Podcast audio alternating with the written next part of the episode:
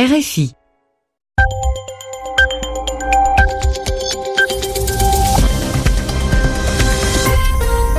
À l'écoute des RFI, il est 21h ici à Paris, 20h en temps universel. Loïc Bussière. L'heure de votre rendez-vous quotidien avec le journal en français facile. Aurélien de Vernois est à mes côtés pour vous présenter ce journal. Bonsoir Aurélien. Bonsoir Loïc, bonsoir à toutes et à tous.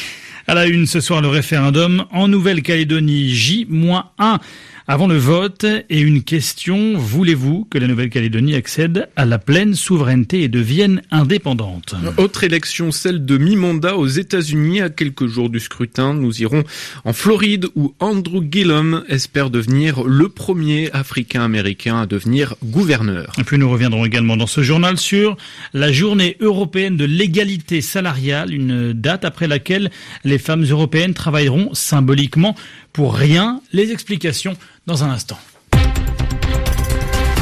Le journal. Le journal. En français facile. Dans quelques heures maintenant, ce sera l'heure du choix pour les 175 000 électeurs de Nouvelle-Calédonie. Un choix entre la France ou la Kanaki. Oui, à la veille du référendum d'autodétermination, le camp du non à l'indépendance a toujours la faveur des sondages. L'île du Pacifique Sud est sous contrôle français depuis plus d'un siècle et demi aussi. C'est un vote historique qui se tiendra demain dimanche. Un vote que suit notre envoyé spécial à Nouméa, Julien Chavannes. Une question, voulez-vous que la Nouvelle-Calédonie accède à la pleine souveraineté et devienne indépendante? Deux bulletins Oui Non La Nouvelle-Calédonie se prépare à un moment historique, inédit sur le territoire français, 165 ans après l'arrivée des premiers colons. Ce scrutin, c'est l'aboutissement d'un long processus débuté dans le sang il y a 30 ans. La prise d'otage d'Ouvéa et ses 25 morts servent à l'époque d'électrochoc. Loyalistes et indépendantistes se remettent à la table des discussions et aboutissent aux accords de Nouméa en 1998 avec la promesse d'organiser un référendum dans un délai maximum de 20 ans. Nous y sommes. Tout le monde ne pourra pas voter. Seuls les Calédoniens qui vivent sur place depuis au moins le 31 décembre 1994 pourront y participer, soit 174 000 électeurs. Si le oui l'emporte, la Nouvelle-Calédonie récupérera les pouvoirs régaliens et deviendra pleinement souveraine d'ici 4 ans. Si c'est le non qui gagne, deux autres référendums pourront être organisés avant 2022. Julien Chavannes, Nouméa, RFI. Il a noté qu'Emmanuel Macron devrait prendre la parole rapidement après l'annonce des résultats de ce référendum aux alentours de midi temps universel. Le Premier ministre Édouard Philippe qui poursuit euh, de son côté son déplacement au Vietnam passera la journée de lundi à Nouméa pour rencontrer les représentants politiques. Et puis à noter qu'RFI sera en édition spéciale demain dimanche à l'occasion de ce référendum en Nouvelle-Calédonie. Euh, deux rendez-vous, le premier à la mi-journée avec Edmond Sadaka et puis à 19h de Paris avec Philippe Le Caplin. Autre titre de ce journal, Loïc, il concerne les électeurs américains cette fois, à quelques jours des midterms, les élections de mi-mandat aux États-Unis. Oui, il s'agit du premier rendez-vous électoral à l'échelle nationale aux États-Unis depuis l'élection de Donald Trump et l'enjeu est capital. Il s'agit de dire qui contrôlera les deux chambres du Congrès jusqu'à la prochaine présidentielle en novembre 2020. On s'intéresse tout particulièrement ce soir au cas de la Floride, plus précisément Andrew Gillum, le premier afro-américain à briguer le poste de gouverneur en Floride. Il tenait hier un meeting à Miami aux côtés de Barack Obama et parmi les thèmes de son programme les plus applaudis, le contrôle des armes à feu dans un État endeuillé en février dernier par une fusillade dans un lycée de Parkland. Écoutez Andrew Gillum. Je veux une chance d'aller à Tallahassee et dire à la National Rifle Association que l'époque où elle influençait les gouvernements est révolue.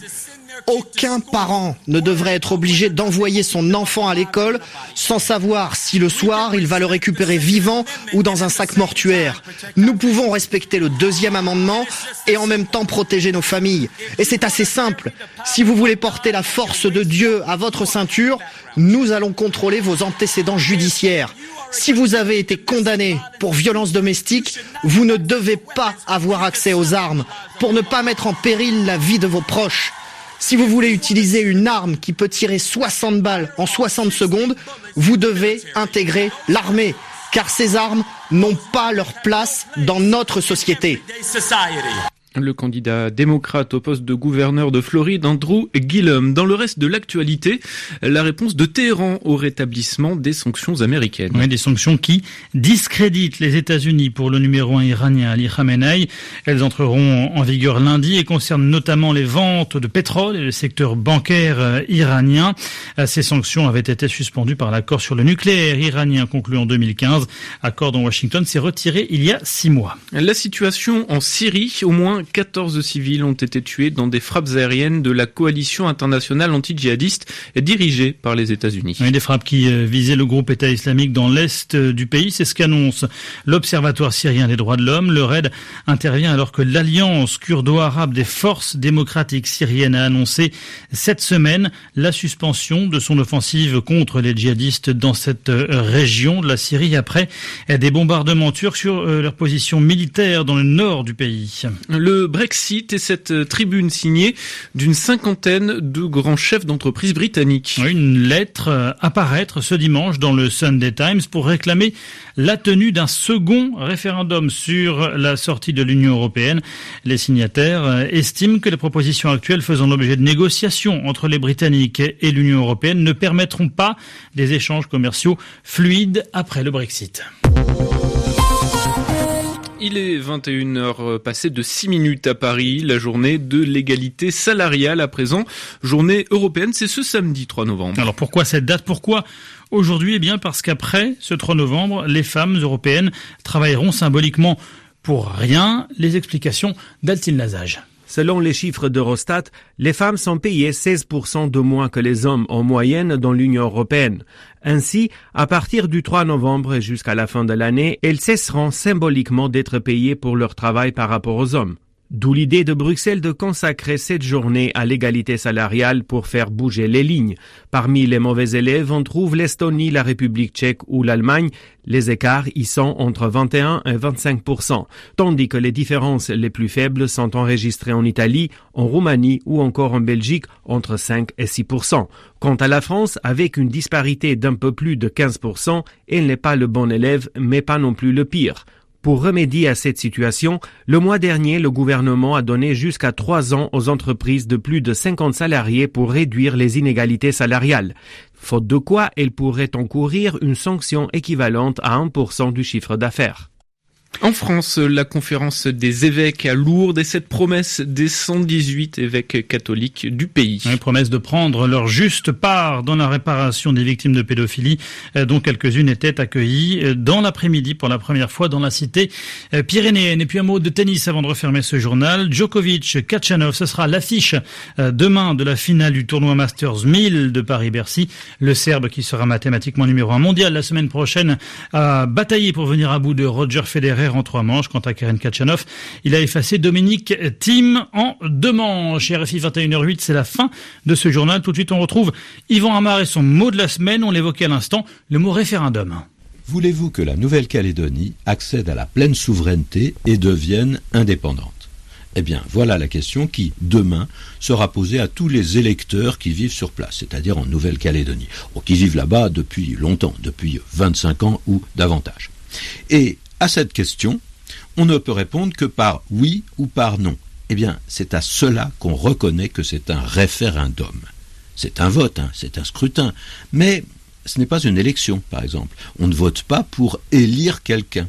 On vote pour donner son avis sur une question importante qui est posée par le pouvoir politique. Et on sait que ce pouvoir écoutera la réponse des électeurs, c'est-à-dire tiendra compte de la réponse dans la politique qui sera menée, qui sera faite après le référendum. Alors, référendum, c'est un vrai mot français. Et pourtant, on sent bien, on entend bien son origine latine, hein.